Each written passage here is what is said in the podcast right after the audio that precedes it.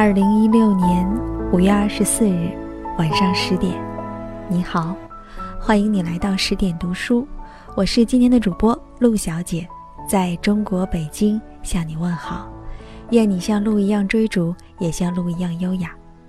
今天过得还好吗？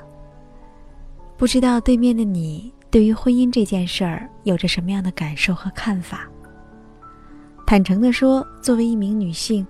在我的个人感受来说呢，我觉得婚姻是一生中最重要的事儿，也是感受到幸福非常大的源泉。婚姻可怕吗？有的时候我真的觉得挺可怕的，因为你要和这个人共度一生，没有完全的把握，说我们不会闹矛盾，或者说我们闹矛盾了不会分开。但是今天十二的这篇文章又给了我很多的勇气。接下来，我来和你分享这篇文章，题目是《婚姻真的没有那么可怕》，作者十二。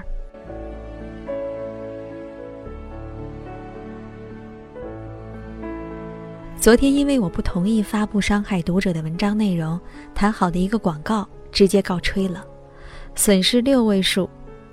回到家快九点了，才吃上晚饭，还要安抚受到甲方一万点伤害的小编。结果老公看着我说：“没事儿的，以后让他们高攀不起。”那一刻，我想到四年前我跟他说我想辞职，工作了这么多年太累了。他说：“累了就休息。”其实那个时候我们刚刚买房，过了一年节衣缩食的日子，财务上刚刚有所缓解。不仅如此，他还帮我瞒着父母，怕他们来指责我。身边的人常常问我：“你到底怎么经营自己的婚姻？”看到周围那些不幸福的婚姻，觉得好可怕。我不想秀恩爱、虐单身狗，谈一谈我自己经营婚姻上的一些经验吧。第一，对的人是彼此人格独立。很多人以为我是一个幸运儿，出了一本书，一不小心就卖了两百万册。但对我来说，人生最大的幸运是遇到一个人。他不仅把你当做一个女人，还是一个拥有独立人格的女人。先生前几天说，也只有我这样的人才能做你的老公。我想了一下，我这么有主意、有主见、经常自作主张的人，他却认为能听老婆话的男人都是有出息的。但真要遇到自大又自卑的直男癌，恐怕要吵架无数吧。人格独立。两个人就会各自负责，而不是总在吵架，到底谁不够负责，谁是罪魁祸首。而人格独立最大的好处就是不容易厌倦，总能发现彼此身上又有成长和改变。第二点，信任是共同成长的基础。前几天，一个朋友问我，他先生准备从上市公司高管职位辞职，考虑创业，他很担忧。怕他创业失败，怕家庭的经济支柱倒下。我跟他说，这种担忧就是不信任，是非常负面的能量场。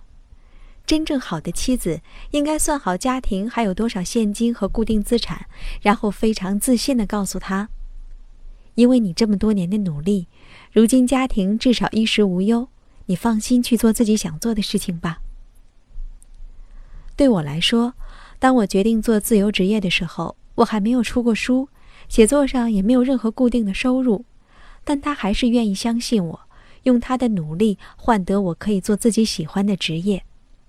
所以我也有一个愿望，希望我的足够努力以后可以让他好好休息，做自己喜欢的事情。第三点，什么是高质量的陪伴？我辞职后的那两年，他真的非常辛苦。我记得有半年，他每一天连轴转，几乎没有一天休息。我陪伴他的方式就是拿一台电脑在他公司陪他加班，而我也尽量几乎包办了家里所有的其他事情，让他有非常稳定的大后方。除了写作，我每天都会把家里打扫干净，换上新鲜的百合，换着花样做菜。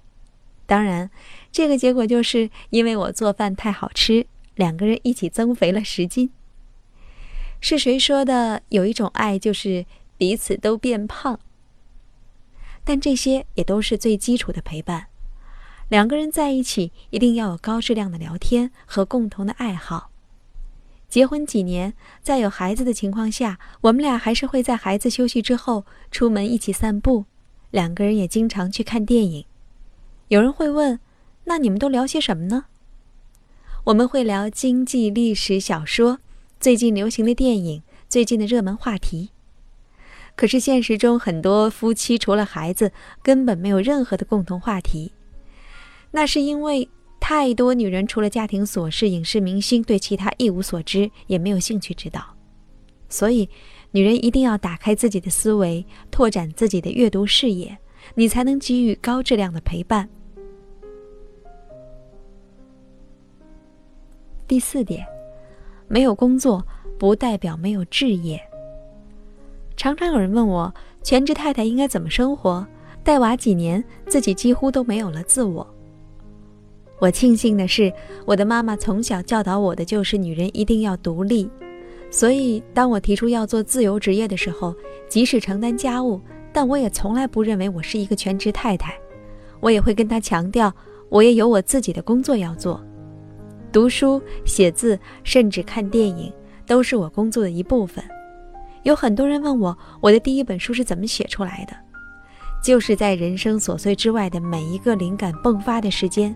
这些时候通常是深夜，他呼呼大睡，我在客厅开一盏夜灯写作。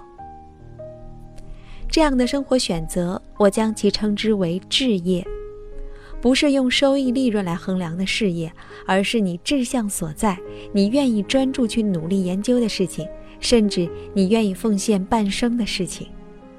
如果你有，你应该理直气壮地让对方清楚，而不是妥协。我的闺蜜仓央贝玛说，之所以她对我一见钟情，就是因为我和她第一次见面说了这么几句话。我跟她说。我每天都要离开孩子、尿不湿、奶粉几个小时，到楼下的咖啡馆点一杯咖啡，工作几个小时。那几个小时是专属于我的，是不可以被占用和打扰的。他说，他被我说的这几句话的气场所打动。作为一个作家，其实我也用了几年的时间，才让大家所有人都意识到，这真的是我的志业，不是一个不工作偷懒的借口。甚至这是一个更加需要努力和专注的工作，丝毫不输给写字楼的高级白领。第五点，我快乐，你随意。那两年每一个节假日他都没有办法休假，但他从来不说因为他辛苦，所以我就必须在家待着。所以逍遥的我去了很多地方旅行。但等到我怀孕生子的时候，他终于有一点时间做喜欢的事情。所以呢，我也从来不因为我是一个孕妇，要求他时刻陪伴在左右。常常有读者问我，我婚姻美满的最大秘诀是什么？就六个字：我快乐，你随意。我在意的是婚姻的鲜活度，两个人都能够呼吸到自由的空气，而不是逼着大家陷在责任里无处可逃。所谓的婚姻，就必须各司其责。两个独立人格的人，并不需要什么都捆绑在一起，才能叫做相爱。我的闺蜜曾经感叹说：“你刚出月子，她居然去钓鱼。”我笑着对他们说：“她难道能够代替我母乳吗？我也不能代替她去工作呀。她有自己的爱好，能够缓解压力，挺好的。”我也常常跟身边的朋友说。我是一个不拘小节的女人，所以我经营婚姻的方法就是抓大放小，自由、信任、尊重最重要。至于乱丢衣服、乱挤牙膏这种事情，我压根儿就不放在眼里。身边的朋友说，我和他真的是少见的学习型夫妻，两个人都在不停的成长进步。想了想，恐怕就是因为我们内耗比较少，所以大家都能够有更好的精力、更愉悦的心情去成长。第六点，我们这样特立独行的婚姻。他多年的同学跟我说，我们一直以为像他这样野马一样的人，恐怕是难以结婚的，没有想到能遇到你。我这样不走寻常路的女人。遇到他这样愿意给我自由的男人，也算是为民除害吧。前几天我问他，我一百四十斤的时候，你还说我很美，肯定是骗我的吧？他说：“那当然，不然你以为呢？”正当我要甩出一个我就知道的眼神时，他却很震惊地说：“那是因为不知道还可以更美。”不要羡慕我。其实开始的时候，我家那位先生也是以取笑打击我为乐的，我也为之生气苦恼过。可当我不在意这些，好好做自己的时候，他却自然改变了。这就是婚姻的能量场。当你的能量是向上的，它就会被影响。当然，首先也因为他也是一个非常向上的人。但是我想，任何一段美满的婚姻。本质上都是因为超越了低层次的捆绑，内心之间有更深的连结。这样的婚姻才不需要耗费那么多的沟通成本，这样的婚姻才能够通透，是一所有着大落地窗、有阳光、有风的大房子，而不是变成了一个狭窄、昏暗、憋闷的房间。其实，人生除了生死，真的没有什么大事儿。不要钻在婚姻琐碎里计较算计，反而能把婚姻经营得更好。因为说到底，我们都是在活自己，没有什么比这个更重要了。一年宛如一天，任时光流转，我还是我，一遍用了千遍。千遍只为一遍，当回忆久远，初心实现。我做了那么多改变，只是为了我心中不变，默默的深爱着你，无论相见不相见。我做了那么多改变，只是为了我心中不变。我多想你看见。文章分享完了，对面的你认同这样的观点吗？我一直觉得婚姻中最坚固的纽带，既不是婚姻这张纸，也不是孩子，是什么呢？我想是我们共同的成长，这种经历。可能离开这个人，我们还能轻易的找到一个漂亮的、条件好的姑娘或者是男人，但是你们一起经历的这些时光是不可被代替的，是不能被代替的，对吗？我们用最好的年华与这个人相恋在一起，我们和他一起经历的这些浪漫的时光与故事是不可复制的。即便是你与同一个人吃的每一餐饭，在这一生当中都是不能够被复制的。如果我们在最好的年纪遇到了那个对的人，遇到了你认为最好的人，我相信这是上天给我们最大的眷恋。愿对面的你能够恋爱甜蜜，婚姻幸福。我是陆小姐，在中国北京向你说晚安。愿你像鹿一样追逐，也像鹿一样优雅。晚安啦。只是为了我心中不变，我多想你看见。